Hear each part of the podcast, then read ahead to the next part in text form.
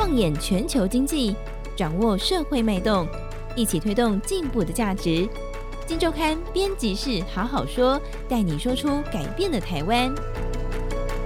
各位听众朋友们，大家好，我是金周刊总编辑杨少华，欢迎收听这个礼拜的编辑室好好说。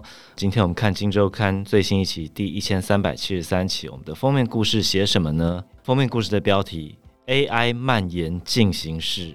其实 AI 这两个英文字母啊，人工智慧，在今年来真的是烫到一个不行。而自从去年底 ChatGPT 问世以来，大家对于 AI 未来的想象，甚至在资本市场整个火爆起来，大家都有很多的想象空间。话题到现在还是非常的热，但是 ChatGPT 代表的这个生成式 AI 的一个未来的一个发展的可能性啊。不过，其实过往一直以来，AI 不断的在进展，很多很多的技术应用已经落地在其实你不知道的一些地方，跟你的日常生活息息相关，而且指标性的大厂都已经导入 AI 魂了。今天我们来看一看 AI 蔓延我们的生活到了什么样程度。我们的大标之前有一个前标题：你吃的麦当劳炸鸡、穿的 Nike 运动服、开的宾士车，背后其实都有。浓浓的 AI 的威力在里面，跟我们一起聊的是这个题目的我们的主作的同事梁如，梁如好，大家好，我是梁如。梁如那个时候在跟我们讨论题目的时候，就会说：“呃，少哥，你知道吗？你吃的麦当劳炸鸡是 AI 养的。”我想说 你会不会太夸张？结果他真的跟我讲了一番故事，然后我们就从炸鸡开始聊起，好不好？AI 的威力怎么样让麦当劳出现好吃的炸鸡腿？这是这样哦，就是当然不是说 AI 帮你炸炸鸡啦，对对。但是炸鸡这个东西，当然是来自于鸡肉嘛。对对。当然，那我们讲的故事其实就是说，养鸡这件事情，其实它现在正在被 AI。我们知道哈，就是台股上面有肉品双雄哦这样的捕风大臣这两家公司嘛。那这两家公司其实它都是像麦当劳啊、肯德基的供应商。那他们的养鸡的数量非常的大。就我们这样子哦，就是旁敲侧击啊、明察暗访，还知道说。哇哦，其实他们现在都开始用运用这个 AI 的这个科技来养鸡了。嗯、我觉得对 AI 有点涉略的听众朋友，可能也有听过说，在中国那边有人用 AI 养猪啦，在台湾这其实也有 AI 养鸡。好像鸡之前比较没有听过，对，你好像很少看 AI 养鸡哈。那这是为什么呢？其实这有很大原因，因为这次我们就有去找到帮捕风大臣去做这个 AI solution 的这个新创公司。那这个新创公司的执行长他就跟我讲一个事情呐，哈，当初。他们会选择鸡的这个产业哈去深入，就是因为他发现哦，在就是这种畜农产业这样子，当时他发现一个事情，他发现像猪啊、牛啊这种智慧方案啊、AI 的解决方案还不少，但是唯独鸡很少。原来其实就是因为单价啦，一只猪跟一只鸡很大嘛，哦对，那卖的单价也高，对，那鸡当然相对比较小只嘛，然后单价也比较低嘛，对。可是我们台湾其实养鸡是个蛮大的产业，我们的饮食里面其实你很容易接触到鸡肉嘛。你看到麦当劳，不管你去麦当劳还是你去麦味登哦，你去便当店哦，夜市盐水鸡、盐酥鸡，没错没错，他就往这边去下手。OK，那我们回到这个 AI 养鸡这个事情，到底有什么威力？对，那其实养鸡这件事情有一个东西蛮重要的哈，就是鸡的体重。我们平常吃的炸鸡的鸡哈，那其实叫白肉鸡啦。那白肉鸡它的生长的时间大概是三十五天。嗯，那因为这养鸡这个很久了嘛，吼，那其实养鸡也有一些呃所谓的 SOP 啊、手册啊、养殖手册。对，其实里面现在都会很详细的记载说，鸡要在这三十五天内每天要增加多少的重量。哦、假设说那个体重增加不如预期的话，那你的鸡可能就生病，可能搞不好会生病，搞不好是你饲养的方式有问题。嗯，那如果最后三十五天你没有到达一个标准体重，那个标准体重大概是两公斤到二点二公斤，这个标准体重。也就是说，一群鸡你养下来的成或败，必须建立在你能够很精准的掌握这一群鸡的体重是不是按部就班的往上逐步成长的。对对，这体重是不是有？逐步成长，按部就班的成长，其实会反映很多事情。对对，反映他可能他生病，反映你可能是你的环境没有把它塞好。就比如说很热，你的鸡舍却不通风，搞得鸡都吃不下。对，这样子，那这会产生很多浪费在里面。比如说，同样都放了这么多的饲料，这三十五天内，对，结果你出来的鸡却体重过轻。那我要讲的是说，哈，体重过重，其实对鸡农来说也不好，因为鸡养完了之后会送到电宰场嘛，哈，做屠宰这样子。那如果你这个机是太重的话，其实这些机能也会被罚钱哦。哦对，因为对于电载厂来说，太重的机。嗯其实对于他们在做这种自动化电载，其实是不利的，因为有可能会切错、切坏这样子。所以其实体重这件事情是是其实非常重要的。那过去是怎样呢？过去机动在养的时候，有些人很多是用手棒。所谓的手棒就是它是用一个悬空的一个棒秤，通常通常是类比式的，然后你就把自己抓起来，然后放到上面称这样子，对，这样绑，那很累嘛，哈，所以他们大概一个礼拜就是大概是棒一次，自己随便抽几只鸡，对，随机抽这样子，随机抽，对对对对对对。对对。那比较先进一点，现在会有一些电子式的，嗯而电子式这攻坚过程里面就有很多的可能一些小错误会发生，嗯。哦，可能就是呃很多鸡就同时站上去，然后你也不知道谁是谁这样子，哈，而且我听说这种电子磅秤。它虽然也会把数据做记录，对，也会做一些简单的分析，嗯，可是它好像只针对白肉鸡，嗯，可是如果是像比如像土鸡啊，其他几种它却没有这样子。嗯，那这次像捕风大臣他们的这一个，我因为我们找到他的这个后面的 AI 的供应商嘛，对，他就是帮他们做这个 AI 体重机。刚刚有讲到，有的时候很多可能是很多只鸡都超上去的体重机，那你要怎么办呢？它的体重机的上面它有一个 AI 镜头，这个镜头它就会瞬间去判断说有多少只鸡跳上来，比如说九只鸡，它就知道说，哎，这批的总重，它再除以九，那就是平均一只的重量。哦，那它这个称重是每两分钟进行一次，数据是每两分钟一直在上传。也就随时监控了。对，那跟以前的以前的确度就差差非常多非常多，因为以前频率可能一周一次，而且是你根本不知道你抽到是哪几只鸡。没错没错，所以假设有问题，那就是一个礼拜后了。但是现在不是，现在是基本上，呃，你只要用这样的东西，你每天都可以去掌握，你就可以用做一个很精准。我们说呃精准行销、精准管理，这个就是做一个精准的饲养。所以说，呃，鸡看起来都长得一样，对哦，鸡肉、鸡腿你吃起来也一样，对对。但是后面它那个产制的方式、那个生产去养殖的方式，其实现在已经被 AI 慢慢的改变了。哦，这是我们这一次这个题目主要要跟大家去强调的一个观点跟重点这样子。而且这个体重机。看两位的报道，它后面慢慢因为不断的除错哈，因为慢慢是把你一直在这个体重机上睡觉的鸡，它会把它排除掉。你不能一直测同样一只鸡嘛，对不对？对对对，要不然抽样会有误差。它那个 AI 是真的是 AI，真的是人工智慧哦，就是它会判读说，哎，你这个鸡哦，是不是有鸡在上面睡着了？哦，它自己自动把它扣除。对对，还有鸡屎。他们之前遇到一个状况嘛，一开始他们发现到他们这个体重计怎么放越久会越不准，后来继续下来发现到哇，原来他的体重计上面都是鸡屎。后来发现到这个状况之后，也是会用 AI 去判读，然后每次自动会把每次新增加鸡屎重量，它去把它扣掉，因为这样才准嘛。所以这个 AI 它要看得懂的还是鸡在睡觉嘛？它辨别得出来鸡在睡觉的模样，还有鸡屎长得是什么样子。判读之后把它扣掉，意思是这样，也、yeah, 就就是可以想要光是养鸡这件事情，AI 做的事情，对，你要说他要学的事情很多，对，他要学有几只鸡，他要学有哪只鸡在睡觉，他要学甚至有有时候一只鸡啊，一只鸡两只脚嘛，哈，对，他可能有一只脚撑在体重机上面，另一只脚没有撑，哦，他还要知道要把这只鸡的重量给扣掉，或者不要去算它，哦，所以他有可能是这目前站在台上的鸡一共有七点八二只，这样，因为他有有一只是可能四分之三体重在上面，据我所知，他。们好像就直接就会把那次直接扣掉了，反正他的他的他可以量很多次嘛，对啊，对对对，就就不要紧。然后还要 AI 还要去看说是不是很多基石，不只是这样。我看你报道还有写到，他们还另外弄了一个设备，是自动把鸟赶走，避免禽流感，对对对对对，就是 AI 的驱鸟设备。它其实是没有你想象那么高深，它其实外表看起来很普通，它就是一个我们那种监控摄影机。它在这监控摄影机里面，它把镭射光整合在里面。然后这个摄影机里面其实也有 AI 晶片嘛，然后它就会去扫那个鸡舍外面。哦，为什么要去扫它呢？是因为台湾会有候鸟或是野鸟来嘛？那常常禽流感就是这样子而来的。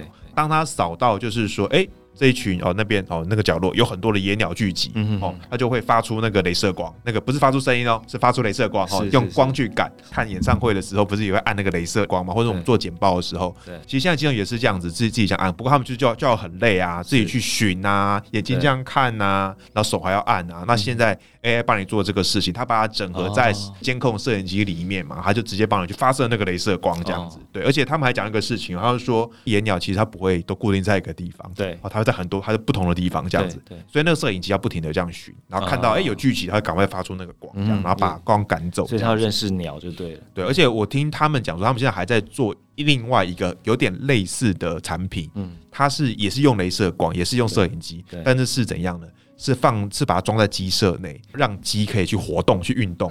因为刚刚说那个白肉鸡养成是三十五天，但其实养到后期之后，因为鸡的那个身上的肉会越来越多嘛，对，那其实它的活动力会下降。那活动力下降其实不是一件好事，对它健康不好。对，所以其实呃，过往鸡农其实在那个阶段，他们常常会进鸡舍里面去赶鸡，让鸡可以动起来这样子。那他们现在也用同样的原理。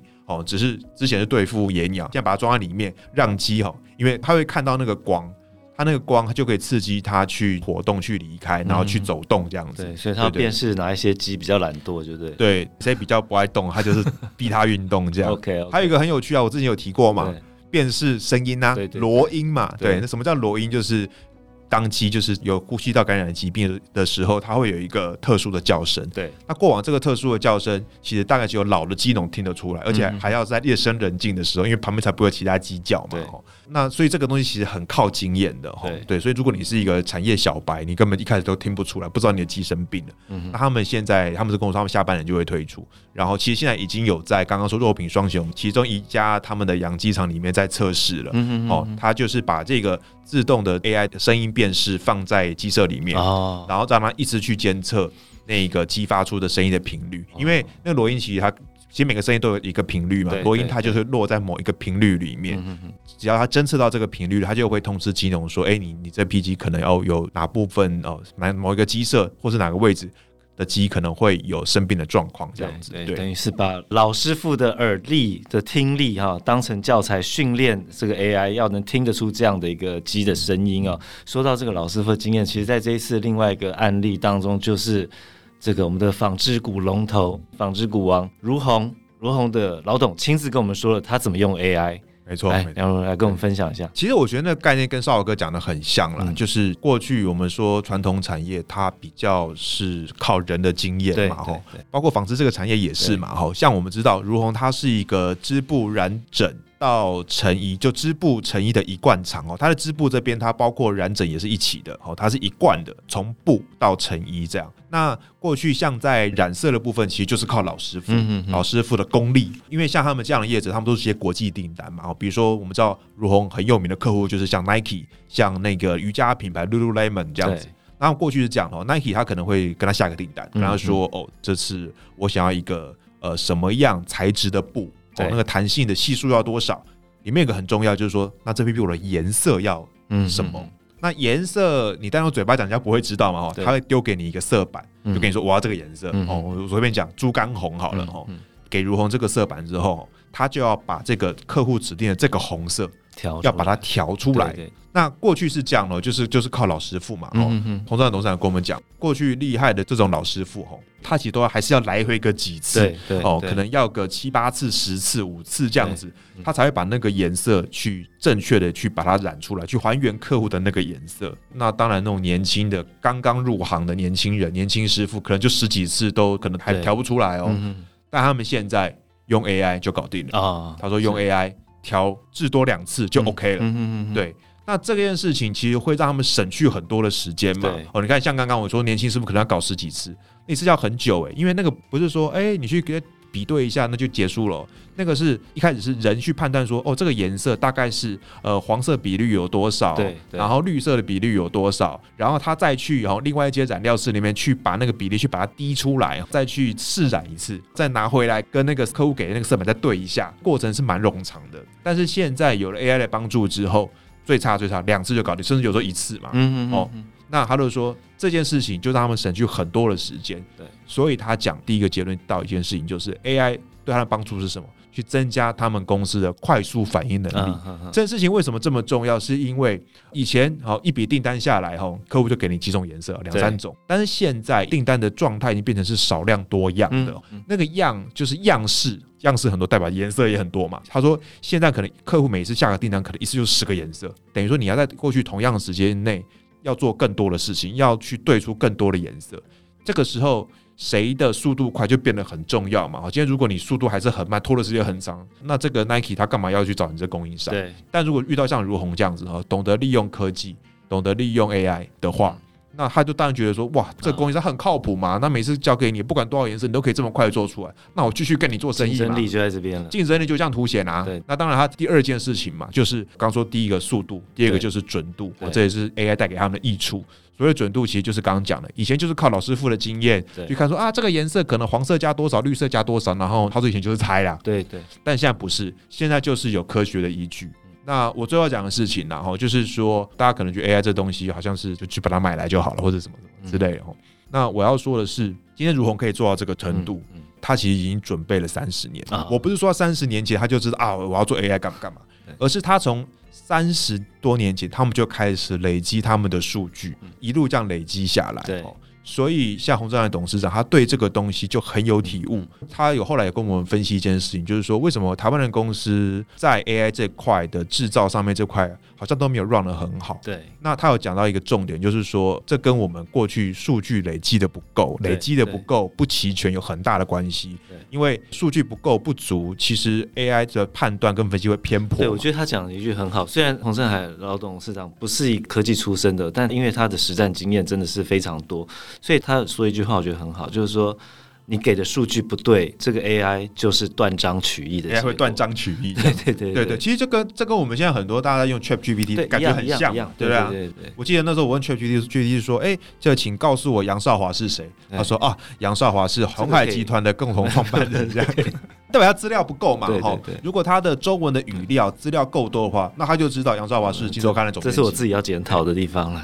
对，就偷偷创业，大家都不晓得。对对。好，OK，再来聊一聊这一次，这个梁如也坐上了台湾一个自驾车，而且实际在马路上，你聊聊这一次的经验。这是台湾第一个商转的自驾车哦，那它是商用的自驾车，那它是用来干嘛呢？是用来送货。哦，对，就我们现在每天会常常会买电商嘛，然后电商的东西通常最后就是那个物流业者送货到你家嘛，哦，那我们这个物流龙头，这个新竹物流，对，它现在。有一条路线，大概是两公里的路线，它现在就是用自驾车对。来送，对，不长两公里不长，但它扎扎实实是一条马路。对对。对，刚总编说扎扎实实，为什么他这样讲呢？是因为我们以为那两公里可能是一个已知的道路，其实不是。我当时我跟我们的摄影同事，我们各坐上一台车，他们现在有三台车，对，我们坐在上面，哇，那个路是怎样，你知道吗？当他开出去，他的原本的那个站所里面，开出去的时候，他就不是直线喽。对，你要先左转一下，再右转，因为他那个门口直接对过去的是一道围墙，通道对向路其实在另外一边，所以他还要再转向一下。嗯、好，OK，不止这样子哦，中间当然直直的走嘛。好，那经过红绿灯，他停车，看到绿灯再加速加油，这些都是 AI。就是当时驾驶座还是有坐一个人，哦，这是因为法规的规定。对，但是那个人从头到尾，他的脚跟手全部都是离开方向盘跟跟油门。离开油门这件事情，大家现在应该很有体会，因为现在大部分车都车都 Level Two 嘛。但离开手是你没办法，除非有人去跑去买淘宝的什么假手嘛。哦，那更不要说你手离开了方向盘，脚离开了，它还会自动判断那个红绿灯。嗯，好，这还不止，它除了做到这件事情之外，那另外就是我们，我记得我们那个时候刚经过了那个那个出口，然后直线一直走。他会经过一个路桥，他不是要上路桥，他是要走路桥的旁边。对，哦，大家都走过路桥的边边嘛，哦，那其实很窄的哦。对，他就真的这样子关进去。好，那我刚刚说了，路桥是在他的旁边，他走路桥下面，那个路桥是可以骑摩托车的啊。也就是说，他走到那个路桥的终点的时候，其实他很有可能。左边就会突然有摩托车冲出来，OK，那当时我坐的那台车也的确有摩托车突然就从路桥下面冲出来，OK，他就还真的给他减速。那我要讲一个，就是我觉得这个这这是我们左边最惊艳的地方。我们常常开车，常常会遇到一些状况，然后就是人家并排嘛，太多了，对，并排停车啊，并排啊，卸货啊，干嘛干嘛。那过往我们开车是怎么样？就是绕过它嘛。对。那但是嘞，其实大家请仔细回想，你想哈，你每次绕过去的时候，其实你你可能同时你也违规了。为什么？因为其实有时候难免会压到点双黄线嘛。对对。那但是这个自驾车，照理说它的规定的话，当然就是天条应该就不能违规，对，不能违规，不能违反交通规则嘛。对对对。可是今天哈，假设你遇到那个状况哦，一般人的反应都是绕过去嘛，尤其尤其都没什么车的时候嘛。对。今天假设有一台车坚持停在那边等人家卸货完，然后才开过去。对。你在他后面你会怎样？你狂扒他，对不对？那路况会怎么样？打劫塞车啊？对对。那今天我们新竹物流的那台自驾车厉害的地方就是，它会判断，嗯，那是不是一个可以让它安全的可以跨过双黄线的状况。嗯，对对对，是安全越过那辆三宝车了。对，然后绕过去，不会让交通打结，对也不会让后面的其他的驾驶觉得说你在干什么啊这样子。所以这台自驾车是有小聪明的。是有小聪明啊，他他小聪明，对，而且他还看得懂槟榔摊的红灯不是一般交通号志的红灯。哦，对对对，为什么会讲到这个？是因为这台车刚上路的时候，在某他们发现到在某一个路段，它突然停了，对，那边也没有红绿灯，它就突然停了，然后不走了这样子。嗯、哼哼后来那个呃，因为这台自驾车其实是我们的工业院机械所哦去做改装的哦。其实我们的工业机械所真的很厉害。现在我要跟大家多讲一个资讯，现在在澳洲的墨尔本的一。段大概三四十公里的高速公路，哦、上面跑的用货柜那种车头拖的那种货柜车，嗯，像他们在做自驾车，嗯、这就是我们的工业园去帮人家做的。嗯哼 OK，那好，我回到刚刚讲那个事情，后来工研院机械所的这个教授，他去那个现场看，去研究说这个车子为什么不动，他发现到哇，原来是路边的槟榔摊，因为我们槟榔摊就很多霓虹灯嘛，红红绿绿的嘛，哈，对，所以。自驾车在那个状况，它的 AI 就以为说它遇到了红绿灯啊。OK，这时候怎么办呢？就是你要叫 AI 开车，它又要学一些霓虹灯的模样是什么样。对对对，就是它要学红绿灯，它也要学霓虹灯，要看得懂路标。其实这个是 AI 啊。当然，ChatGPT 让大家对 AI 非常多的想象，我们当然乐于拥抱未来的各种的可能性。但是大家也可以仔细观察身边你的很多东西，其实都过往的技术开始落地。那这些东西从资本市场角度来讲，它都会是某些大厂它独一无二的，或者它必须要巩固住的竞争力。那从你的日常生活来讲，你的日常生活可能越来越方便，可能越来越呃降低你的成本。Anyway。对，总之这个 AI 的生活，AI 的这个威力，慢慢的蔓延在我们的生活当中哦，那值得大家好好来关心一下。以上就是我们今天节目，这是《今周刊》第一千三百七十三期最新一期的封面故事，AI 蔓延进行式，给大家多多参考。好，节目到这边，谢谢大家，拜拜，拜拜。好想请毛利小姐帮我问理财问题哦。听完 Today 来 Taxi，好希望分享学习心得哦。我想跟主持人互动，要怎么联络啊？编辑室好好说的报道太棒了，我也想回馈耶。这些也有你的心声吗？我们听到了，欢迎加入金州大耳朵 Podcast 粉丝专属社群平台，只要点击资讯栏连接并输入昵称，就能马上互动。我们等你哦。